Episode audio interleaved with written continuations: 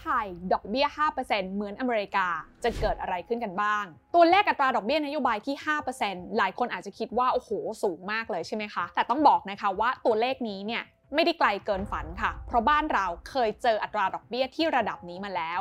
และถ้าเมื่อไหร่ที่อัตราดอกเบี้ยนโยบายของไทยขึ้นมาแตะระดับ 5%จริง ๆ มันจะเกิดอะไรขึ้นกับพวกเรากันบ้าง ลงทุนแมนจะเล่าให้ฟัง ขอต้อนรับเข้าสู่รายการลงทุนแมนจะเล่าให้ฟัง สถานการณ์ที่เกิดขึ้นตอนนี้ในบ้านเราเนี่ยนะคะ ต้องบอกว่าเรากำลังเจอภาวะกับเงินไหลออกจากทั้งตลาดหุ้น แล้วก็ตลาดตราสารหนี้ค่ะ ล่าสุดนั้นนะคะถ้าดูตัวเลขเนี่ยก็ไหลออกไปแล้วกว่า 1 5 0 0 0 0 ล้านบาท แล้วก็ทำให้เงินบาทบ้านเราเนี่ยค่ะ อ่อนค่าทะลุ 37 บาทต่อ1ดอลลาร์สหรัฐไปแล้วค่ะหนึ่งในท่าประจำนะคะที่จะช่วยเพิ่มแรงจูงใจ ให้เงินทุนไหลกลับมาบ้านเราเนี่ยก็คือเพิ่มอัตราดอกเบี้ย เพื่อที่จะเพิ่มแรงจูงใจให้กับเม็ดเงินตรงนั้นให้กลับมาบ้านเราให้ได้ค่ะ ดังนั้นนะคะ คลิปนี้อยากชวนทุกคนมาคิดกันเล่นๆค่ะ ถ้าสมมุตินะคะว่าธนาคารแห่งประเทศไทยนั้น ตัดสินใจประกาศปรับขึ้นอัตราดอกเบี้ยนโยบายของบ้านเราขึ้นมาอยู่ที่ 5.5%เท่าที่สหรัฐอเมริกาเลยค่ะ อยากรู้กันไหมคะว่าเศรษฐกิจไทยจะเปลี่ยนไปอย่างไรภายใต้อัตราดอกเบี้ยที่สูงแบบนี้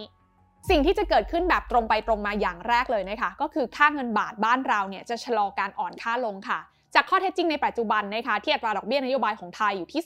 2.5%ในขณะที่อัตราดอกเบี้ยนโยบายของที่สหรัฐอเมริกาเนี่ยอยู่ที่ 5.5%ใช่ไหมคะ เรามีแกลบส่วนต่างอยู่ที่ 3%ค่ะ ถ้าวันนี้นะคะธนาคารแห่งประเทศไทยตัดสินใจปรับขึ้นอัตราดอกเบี้ยขึ้นมาทีเดียวเลย 3%ผลก็คือจะทำให้เงินทุนเนี่ยชะลอการไหลออกได้อย่างชัดเจนนะคะ ซึ่งฟังดูแล้วก็ดูเหมือนจะเป็นเรื่องที่ดีใช่ไหมคะ แต่สิ่งที่เลวร้ายกับระบบเศรษฐกิจไทยอาจจะเกิดขึ้นได้ดังต่อไปนี้ค่ะ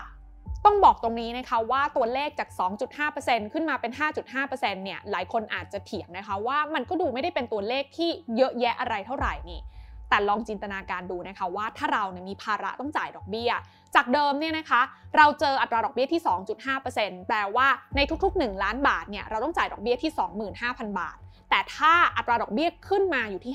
5.5%แปลว่าภาระดอกเบี้ยตรงนี้ เราจะต้องจ่ายเพิ่มขึ้นถึง 30,000 บาท กลายเป็นเราต้องจ่ายถึง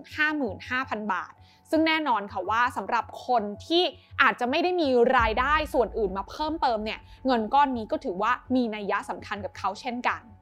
ดังนั้นนะคะภาพเลวร้ายที่มีโอกาสจะเกิดขึ้นให้เราได้เห็นกันเนี่ยข้อแรกเลยค่ะ ประชาชนอย่างเรานั้นต้องจ่ายดอกเบี้ยเงินกู้สูงขึ้นนะคะ ถามว่าปกติในวันนี้เนี่ยเรามีภาระการกู้อะไรกันบ้าง ยกตัวอย่างเช่น คนกู้ซื้อบ้าน ซื้อคอนโด ซื้อรถยนต์ รถมอเตอร์ไซค์จะต้องผ่อนค่างวดสูงขึ้น หากรายได้ของเราเพิ่มขึ้นไม่พอ ตัวเราเองก็จะได้รับผลกระทบเต็มๆค่ะ หรือถ้าเราเป็นคนที่กำลังตัดสินใจจะซื้อบ้าน ซื้อคอนโดอยู่เนี่ยหลายคนอาจจะชะลอการซื้อตรงนี้ออกไปก่อนเลย ดังนั้นเนี่ยธุรกิจที่ขายของชิ้นใหญ่ ๆ เหล่านี้ ที่คนส่วนใหญ่จะต้องใช้เงินกู้ในการซื้อ ก็จะชะลอการซื้อ และธุรกิจเหล่านั้นก็จะได้รับผลกระทบไปเต็มๆค่ะ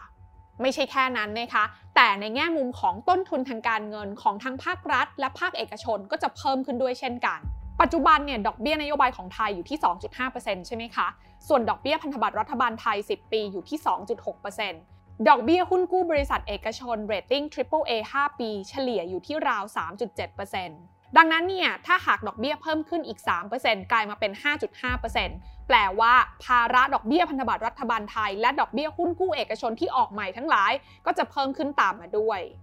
ในขณะที่ส่วนของบริษัทเอกชนเนี่ยนะคะที่ต้องทำการกู้เงินมาเพื่อที่จะพัฒนาโครงการต่างๆ อย่างเช่นบรรดาบริษัทพัฒนาสังหาริมทรัพย์ทั้งหลายเนี่ยแน่นอนเขาก็จะมีต้นทุนในเรื่องของดอกเบี้ยที่ต้องจ่ายที่เพิ่มขึ้นถูกไหมคะ ดังนั้นถ้าเขาไม่สามารถขึ้นราคาอสังหาริมทรัพย์ที่เขาพัฒนาขึ้นมา หรือว่าขึ้นราคาสินค้าขายได้เนี่ยเขาก็จะต้องแบกรับภาระต้นทุนที่เพิ่มขึ้นตรงนี้ แล้วก็ทำให้กำไรของเขาเนี่ยลดลงตาม นอกจากนั้นนะคะบรรดาสถาบันการเงินที่เน้นการปล่อยกู้ให้กับ รายย่อยทั้งหลาย ไม่ว่าจะเป็นการปล่อยสินเชื่อจำนำทะเบียน ปล่อยสินเชื่อบัตรเครดิตนะคะ บริษัทเหล่านี้เนี่ยอย่าลืมนะคะว่าเขาต้องระดมเงินทุนด้วยการออกคุณกู้ใช่ไหมคะ ซึ่งบริษัทเหล่านี้เนี่ยเวลาที่เขาเอาเงินไปปล่อยกู้ ก็ต้องอย่าลืมว่าเขาก็มีเพดานทางกฎหมาย ที่จะเรียกเก็บดอกเบี้ย จากผู้ที่มากู้เงินได้ในระดับหนึ่งค่ะ แต่ว่าเมื่อส่วนของต้นทุนที่เขาระดมออกหุ้นกู้มันเพิ่มสูงขึ้นเนี่ยมันก็จะทำให้แกลบกำไรอัตราดอกเบี้ยที่เขาทำได้เนี่ยมันน้อยลงตามไปด้วย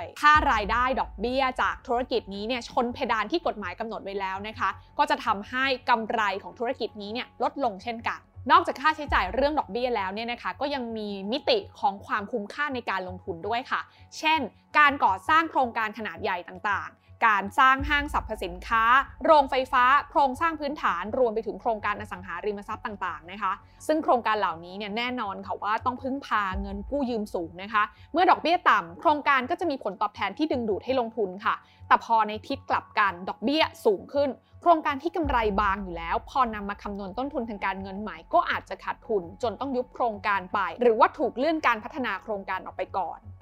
พอโครงการต่างๆ ที่เล่ามานี้เนี่ยจำเป็นต้องชะลอการก่อสร้างหรือการพัฒนาออกไปเนี่ยนะคะก็จะทำให้ไม่เกิดการจ้างงานใช่ไหมคะซึ่งพอไม่เกิดการจ้างงานเนี่ยค่าแรงก็ไม่เพิ่มค่ะ ซึ่งพอค่าแรงไม่เพิ่ม เศรษฐกิจเนี่ยก็จะชะลอตัวลงไปโดยปริยาย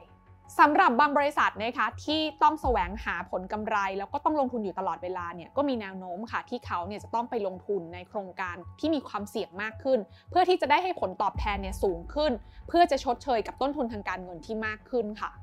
ประเด็นต่อมานะคะคือตลาดหุ้นไทยเนี่ยอาจจะปรับตัวลดลงค่ะ หลายคนอาจจะตั้งคำถามตรงนี้นะคะว่า แล้วดอกเบี้ยเกี่ยวอะไรกับตลาดหุ้น ต้องบอกอย่างนี้ค่ะว่าหลายคนเนี่ยที่เข้ามาลงทุนในหุ้นก็คาดหวังเงินปันผลใช่ไหมคะ ถ้าสมมุติว่าเราเนี่ยสามารถหาหุ้นปันผล และทำให้เราได้ปันผลเฉลี่ย 4%ในขณะที่อัตราดอกเบี้ยเงินฝากก่อนหน้านี้อยู่ที่ 1%แปลว่าเราเนี่ยมีส่วนต่างนะคะถึง 3%ที่เราจะมาลงทุนในหุ้นปันผลนั้น ซึ่งก็ดูเหมือนจะคุ้มค่าความเสี่ยง แต่ลองคิดในมุมกลับกันนะคะว่า ถ้าในปัจจุบันเนี่ยเราสามารถเอาเงินไปฝากธรรมดาธรรมดาแล้วได้ผลตอบแทนที่ 5.5% ใครจะไปลงทุนให้มีความเสี่ยงมากขึ้นล่ะคะ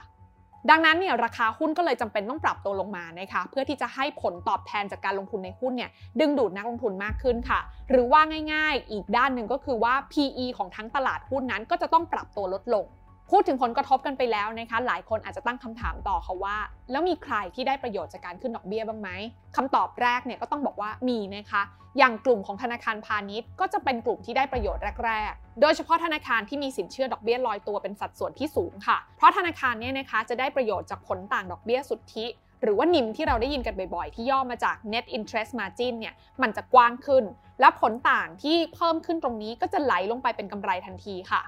แต่การชะลอโครงการของภาครัฐและเอกชนตามที่ได้คุยกันไปก่อนหน้าเนี่ยก็อาจจะทำให้ยอดปล่อยสินเชื่อนั้นลดลง หรือไม่ก็ช่วงที่ดอกเบี้ยสูงขึ้นเนี่ยก็ย่อมอาจจะทำให้มีหนี้เสียจากธุรกิจที่ไปต่อไม่ไหวมากขึ้นนะคะทำให้เน็ตๆแล้วเนี่ยกำไรของธนาคารก็อาจจะไม่เพิ่มขึ้นก็เป็นได้เหมือนกันค่ะ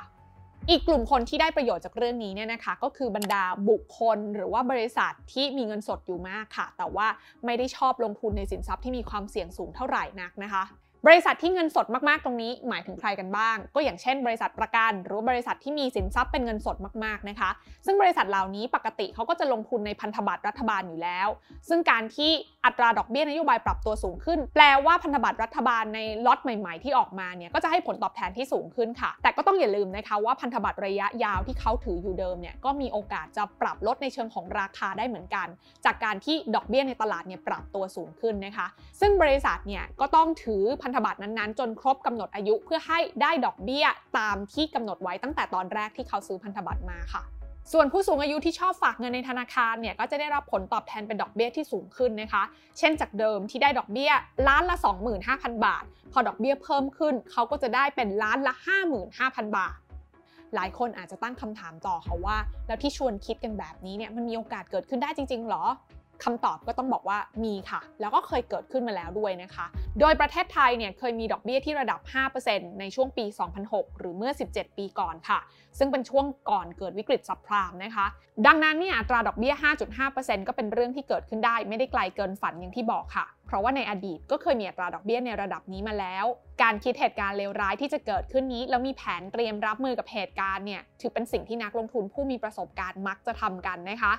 ดังนั้นวัตถุประสงค์สำคัญของการชวนคิดในคลิปนี้เนี่ยก็เพื่อเป็นการให้ทุกคนเนี่ยได้เตรียมความพร้อมไว้นะคะ เพราะว่าสิ่งที่เราคิดว่ามันอาจจะเกิดขึ้นไม่ได้หรอกกับบ้านเรา มันอาจจะมีโอกาสเกิดขึ้นในวันหนึ่ง แล้ววันนั้นเนี่ยอาจจะมาถึงเร็วกว่าที่คิดก็เป็นได้ เช่นกัน